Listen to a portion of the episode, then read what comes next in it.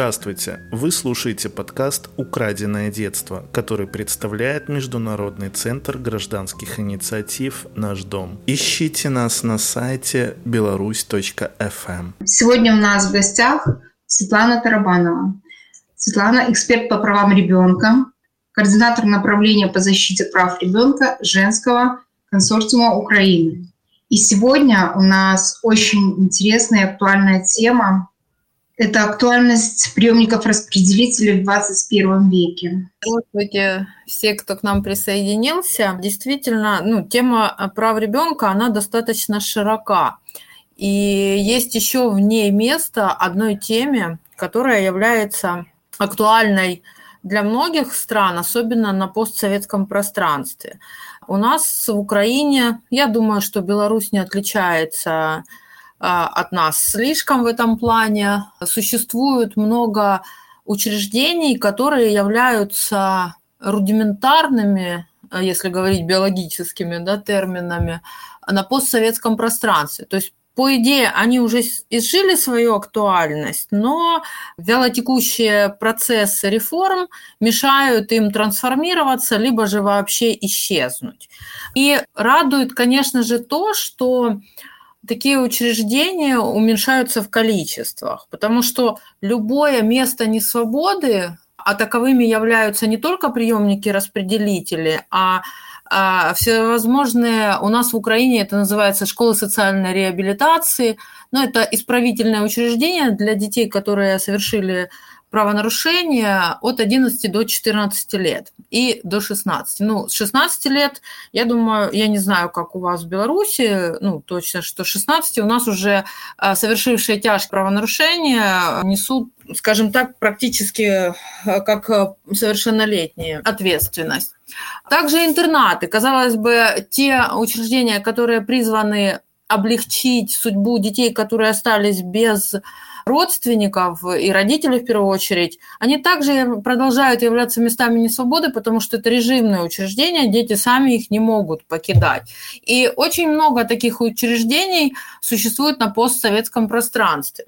Но почему э, тема затронута именно приемников распределителей? Потому что, по сути, детей улиц или беспризорников, как раньше было принято говорить, их уже нету. Даже если есть какие-то беглецы, то они а, их не столько много, а, они, как правило, бегут к своим же э, детям, которые закончили э, интернаты, то есть к тем, кому они доверяют. И на улицах мы сейчас не видим у нас в Украине, например, детей, которые без сопровождения родителей, ну, можем видеть, но а, тем не менее, если, допустим, это дети, которые занимаются попрошайничеством, они все равно где-то поблизости будет кто-то из взрослых, кто их на это провоцирует. Да? Если мы говорим, у нас э, страна вооруженного конфликта, если мы говорим, видели в начале войны очень много детей на линии фронта, с обеих сторон, скажем так, то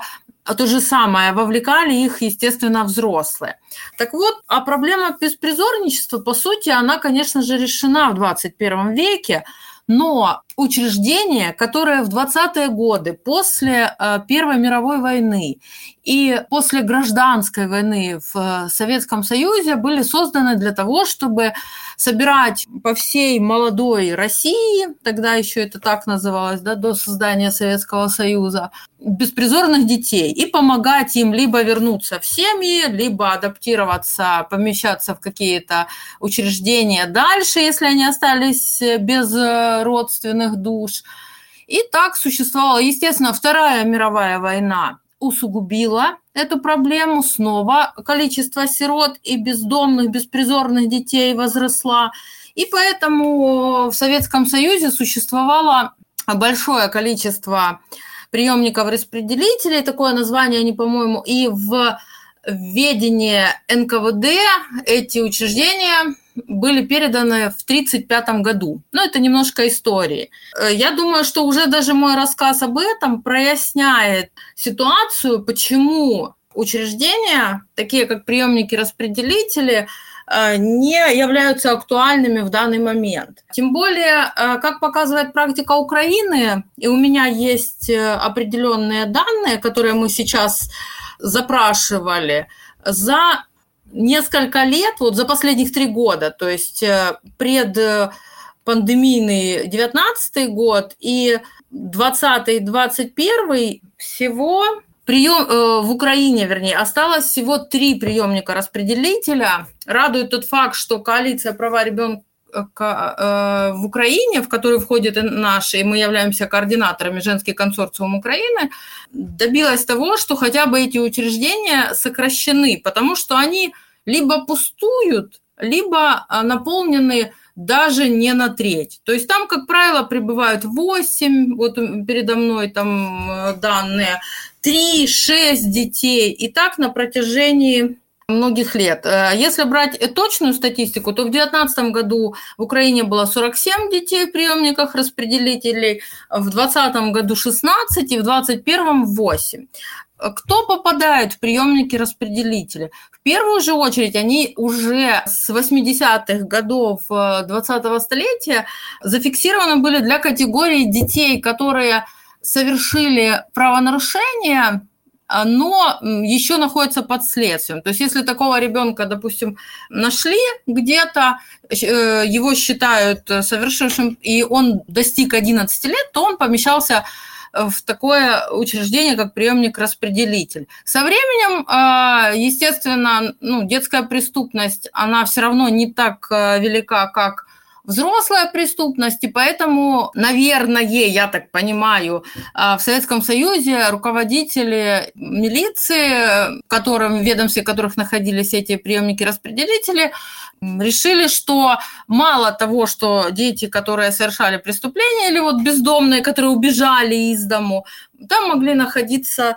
дети, которые сбегали из интернатных учреждений, которых находили снова же на улицах.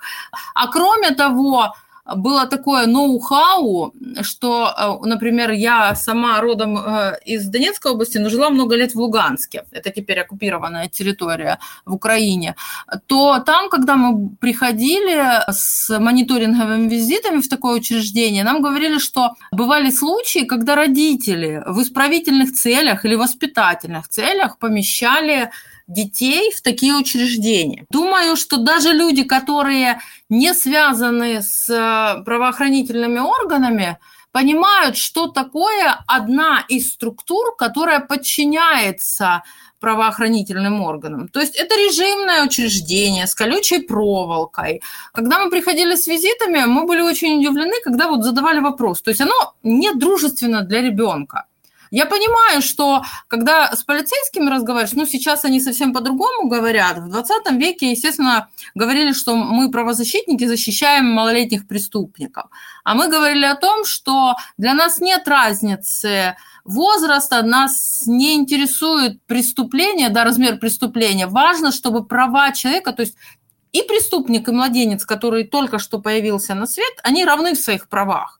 И поэтому они имеют право на то, чтобы справедливо, допустим, если мы говорим уже о преступниках, да, ребенку нужна помощь выжить, развиваться, получать вовремя э, защиту. Преступнику важно, чтобы человек тоже, выйдя а, на свободу или стремился выйти на свободу, и в учреждении, в котором он закрыт, он мог осуществлять свои права и свободы. Поэтому, ну, естественно, он ограничивается в свободе передвижения.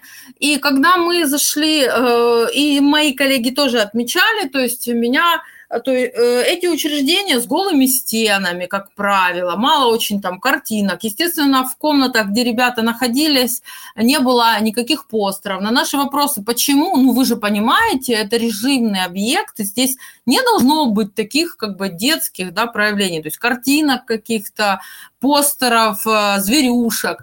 Например, мы, э, когда я была с подобным дружественным визитом в Польше, мы видели тоже страна выходит из Эм, постсоветского пространства, да, из Варшавского договора. Но, тем не менее, за 30 лет, 31, по-моему, у них, у них уже далеко ушли. У них даже в колониях для э, несовершеннолетних можно было детям содержать домашних животных. У кого-то жил кролик, у кого-то крыска. Здесь вообще не было.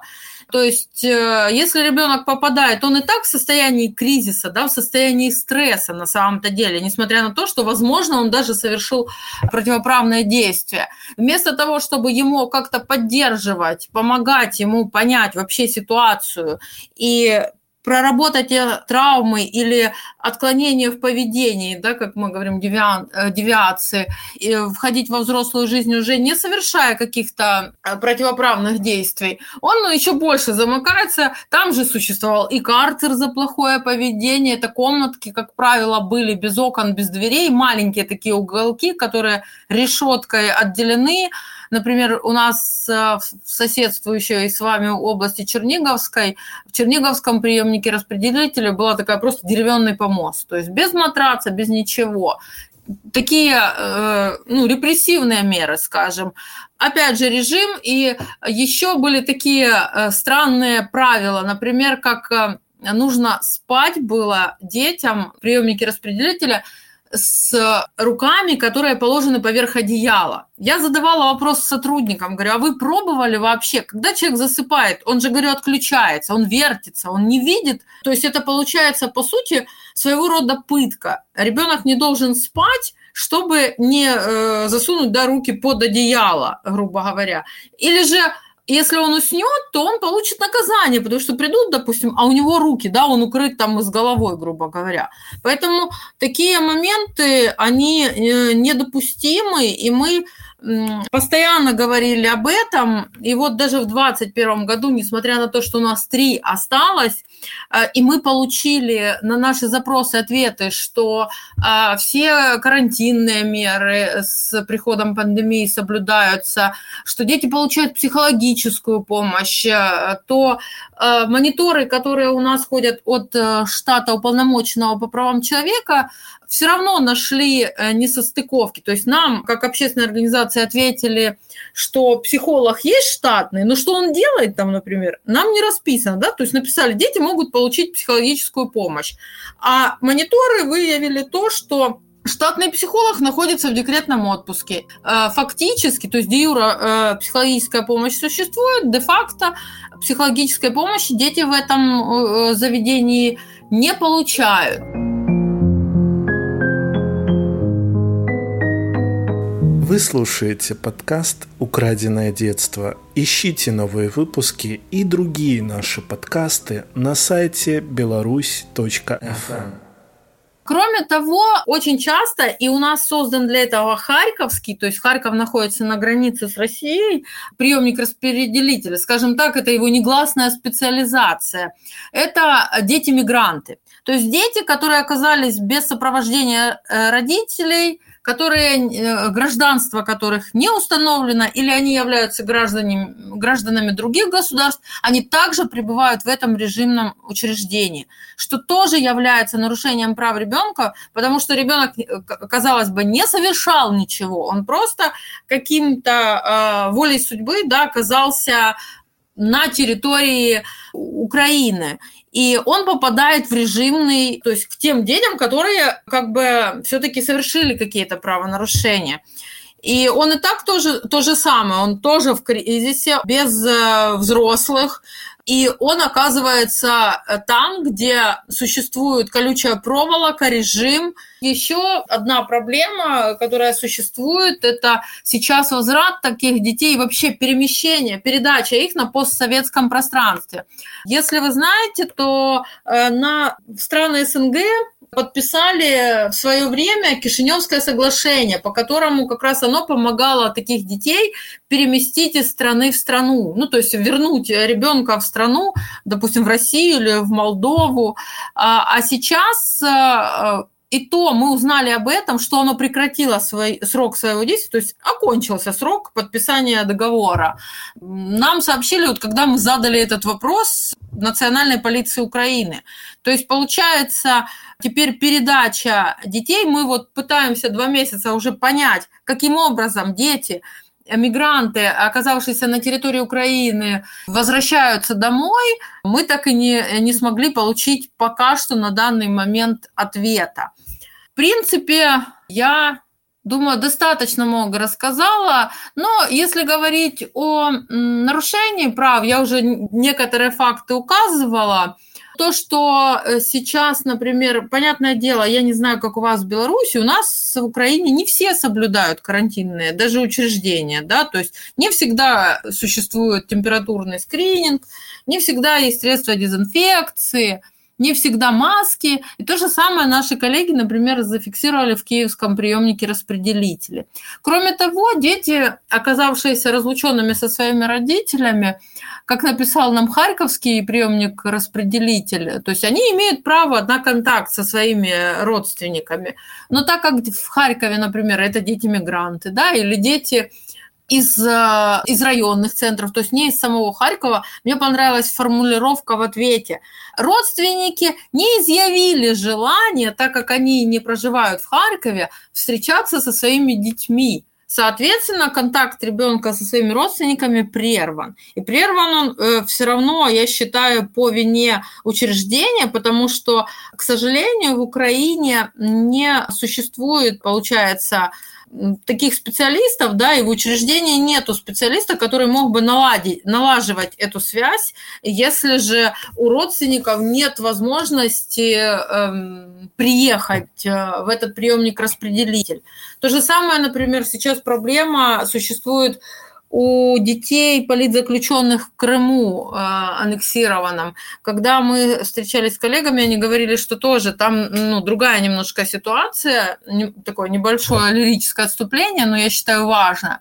Когда отцов задерживают, дети мало того, что подвергаются угрозам и жестокому обращению, когда в момент, когда отца забирают, и тоже говорят, что отец направляется какие-то дальние колонии или районные центры, на что семья не имеет возможности материальной и не, либо не видятся вообще с отцом, либо же могут увидеться в здании суда, ну, в здании суда просто на него посмотреть, потому что, как правило, там идет судебное разбирательство, и на контакт с родственниками нету. Я думаю, что у вас в Беларуси, учитывая то, что наши коллеги из нашего дома, например, рассказывали о задержанных детях, да, несовершеннолетних во время происходящего в вашей стране последних событий, то я думаю, что без суда и следствия да, задержанные. И то я думаю, что к ним тоже применяются пытки, чтобы составить какую-то да, картину и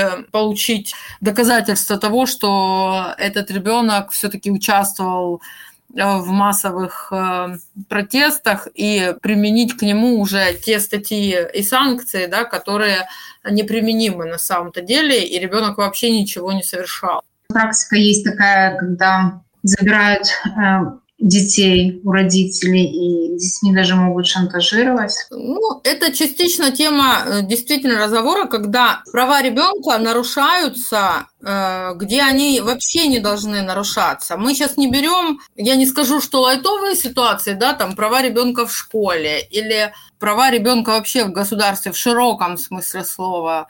А вот именно если брать узкий по местам несвободы, то очень часто дети в таких э, учреждениях подвергаются насилию, жестокому обращению, пыткам, всем видам насилия, в том числе сексуальному насилию. И это происходит э, сейчас, конечно же, реже, потому что, например, у нас в Украине введены определенные изменения в законодательство, и поэтому уже чуть-чуть снизился этот уровень. Но, тем не менее, психологическое насилие, да, которое тяжело доказать, скажем так, оно существует. И по сей день и на детей давят, и такие учреждения, я думаю, они не исключение а особенно если в вашей стране. Тем более теперь, если нарушено вот это вот э, Кишиневское соглашение, вернее, его, оно пока не существует, и вот мы сейчас в Украине пытаемся с коллегами из Молдовы хотя бы договориться. Те соглашения, да, которые подписываются в том городе, оно носит название этого города и государства, в частности Кишиневское, значит, оно было подписано в Молдове. И они отвечают как бы за этот договор.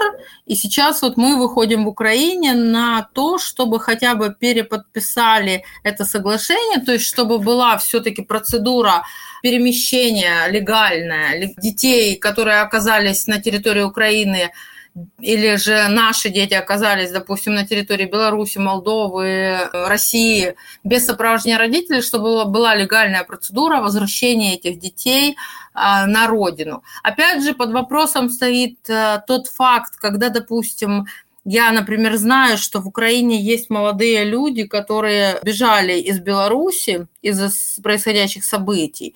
И которые не хотят, да, допустим, если они э, несовершеннолетние не хотят возвращаться, то есть э, всегда же спрашивают в таком случае законного представителя. Если человек оказался без законного представителя, вот как у нас была девочка а, лет 8-10 назад из России, мама была, она прожила всю жизнь здесь, в Украине, но у нее было просто российское гражданство потому что мама оттуда переехала, здесь на заработки, здесь какие-то родственники были.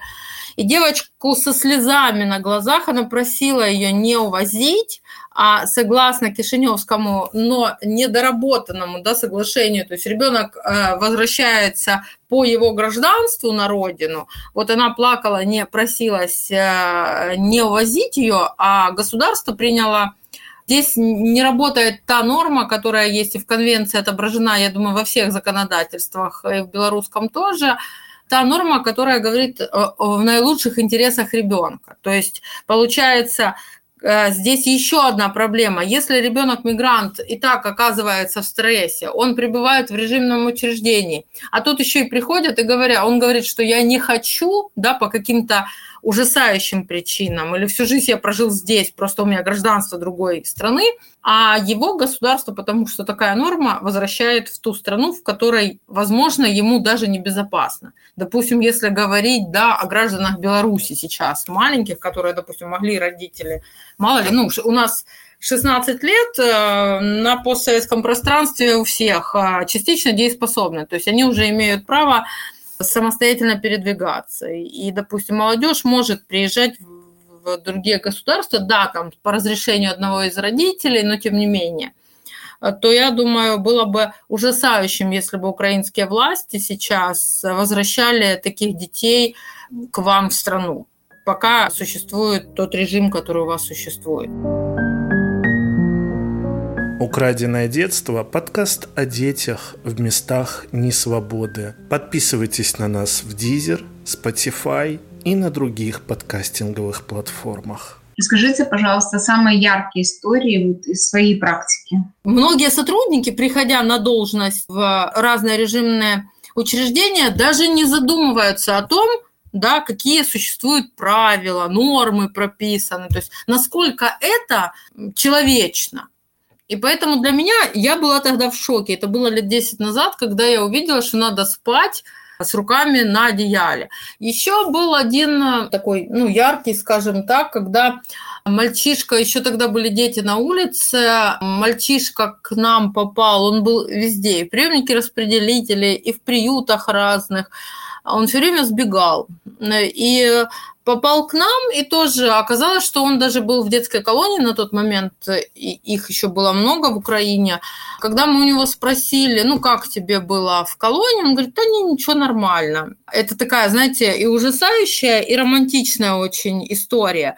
А мы у него спросили, а почему, а за что ж ты попал в колонию? Так вот он рассказывает, что он ну, встречался с девчонкой, были мальчишки, у которых были деньги, а он был сирота и из интерната, у него денег не было. И когда э, они компанией пришли к девочкам праздновать 8 марта, а девочка сказала ему, что типа, а что ж ты пришел без цветов? Ну и мальчик развернулся и обнес цветочный ларек и принес ей целый ларек цветов.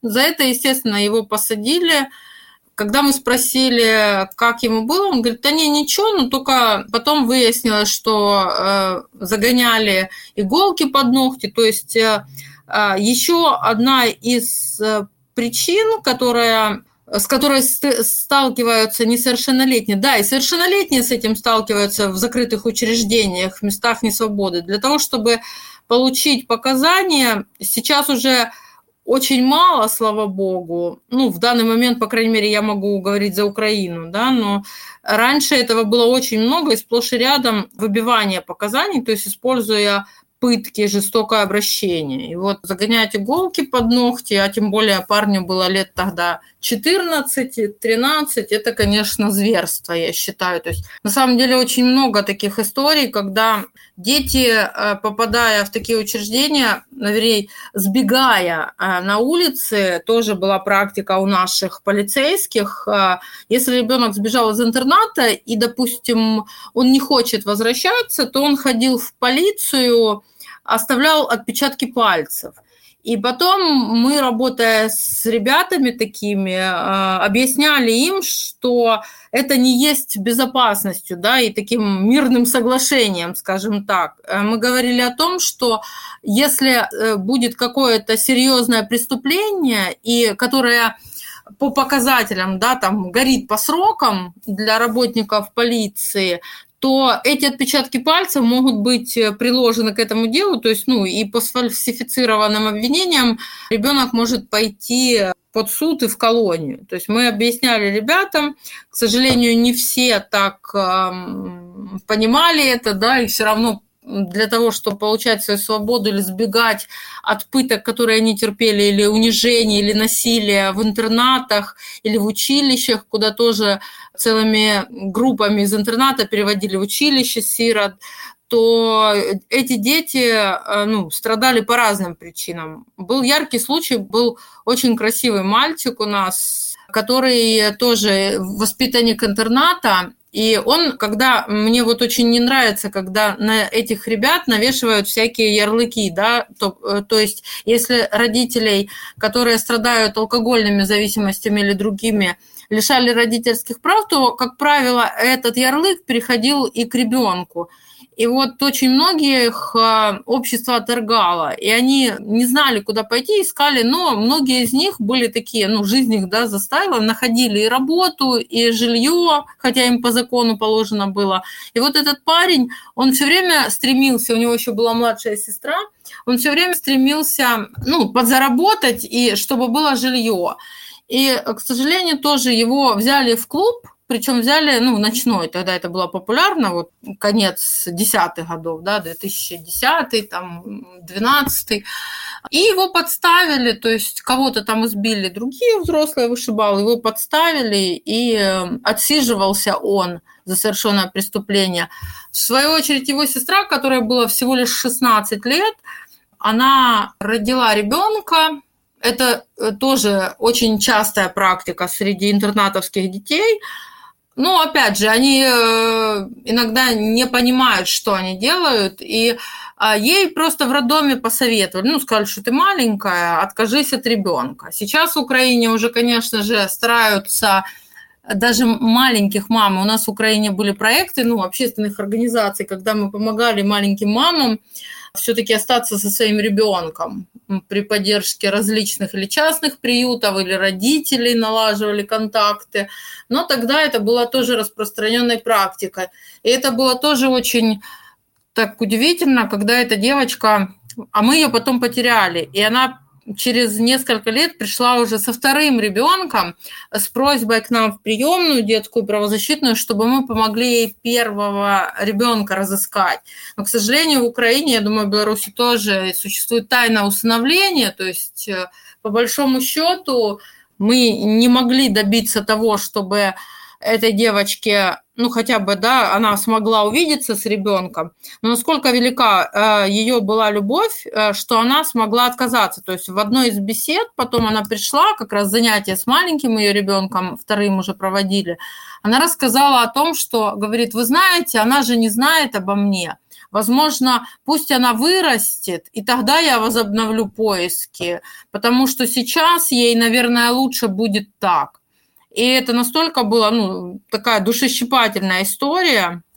И это лишний раз показывает, что ну, она действительно любит ребенка и желает ему добра. К сожалению, война э, как бы нас разъединила, и мы теперь не можем отыскать этих детей, которые уже не дети, им уже лет по 25, наверное.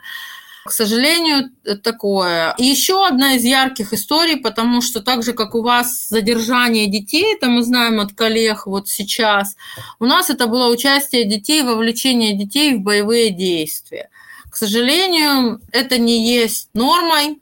И мы знаем, если кто не знает, я могу рассказать, что в, когда писалась в 1989 году Конвенция ООН о правах ребенка, ее же подписало там 100 с лишним государств, и, естественно, государства с разными религиями, да, с разными укладами, то искали компромиссное решение, и там написано, что дети могут участвовать, там 15 лет стоит возраст. Потом, когда поняли все-таки, что это не э, нормально, когда 15-летние принимают участие в боевых действиях, э, создали факультативный протокол, где уже до 18 лет, то есть дети не имеют права воевать.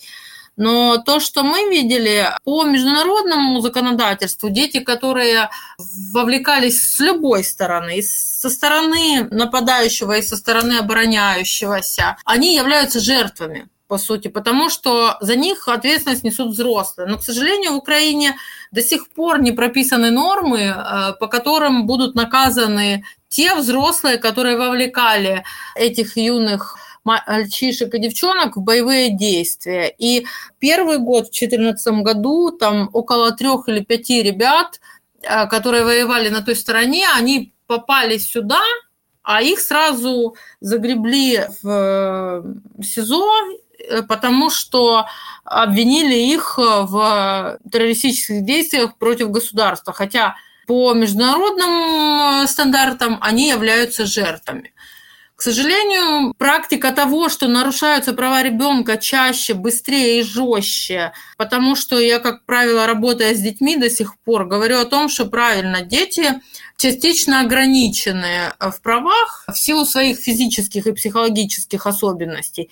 И поэтому, как вот я говорю, приемники-распределители да, утратили уже свою актуальность в 21 веке так и права ребенка должны, ну, они вообще права человека гибкая такая структура, то мы вот с коллегами говорим о том, что уже пора садиться снова за стол переговоров и править э, некоторые нормы э, в связи с тем, что происходит ну, какие-то новые. Например, вот сейчас пандемия, да, она внесла много корректив в жизнь человечества, и поэтому, то есть нужно пересмотреть Конвенцию ООН о правах ребенка, которая существует сейчас. К сожалению, Беларусь э, ну, ограничено, да, особенно граждане Беларуси внутри государства, особенно, я думаю, малолетние и несовершеннолетние, ограничены в тех э, возможностях, которые имеют, например, дети в Украине. Наши дети, понятное дело, что это бюрократическая и долгая процедура подать в комитет ООН по правам ребенка э, жалобу. Но, тем не менее, как вот в Европейский суд по правам человека, так и в комитет можно подать. Но, тем не менее, у нас такая вероятность есть. В Беларуси, я думаю, в связи с тем, что происходит, э, все меньше и меньше этих возможностей. Но будем надеяться, что и у вас э, когда-то же главное не сдаваться, главное отстаивать свои права, к сожалению, многие уже положили головы, казалось бы, в мирное время за то, чтобы э, государство не угнетало и не э, отбирало права, а особенно не легитимизировало нарушение прав человека. Но самым ярким примером это является фашистская Германия, когда в законодательстве было прописано да, уничтожение одной этнической группы. Почему еще происходит такое? Потому что я не думаю, что Беларусь, даже Россия или наша Украина исключение, и Молдова, например. Потому что на постсоветском пространстве, к сожалению, очень плохо знакомы люди с правами человека и с правами ребенка.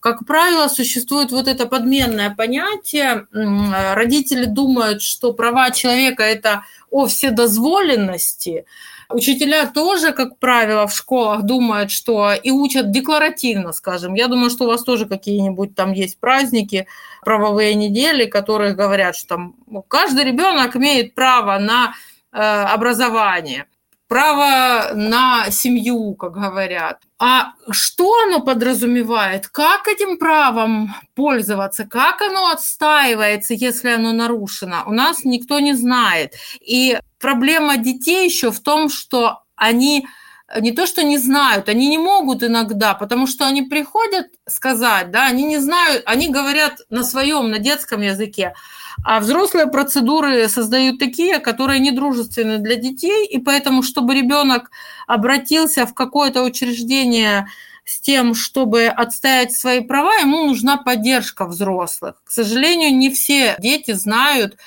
да и не все взрослые знают, как отстаивать права, что такое права. И поэтому актуальным э, все время будет то, чтобы люди знали свои права, и чтобы реформы в государствах, мне кажется, будут происходить быстрее, если граждане будут больше осведомлены о правах и больше разбираться в этом, и тогда они больше крепче будут стоять на ногах и требовать от государства того, ну, выполнения тех норм и соблюдения тех прав, которые оно нарушает. Спасибо огромное, Светлана. Надеюсь, да, мы вас еще раз услышим. Всем пока-пока. До свидания. С вами был подкаст «Украденное детство». Делитесь этим выпуском, ищите нас на сайте беларусь.фм.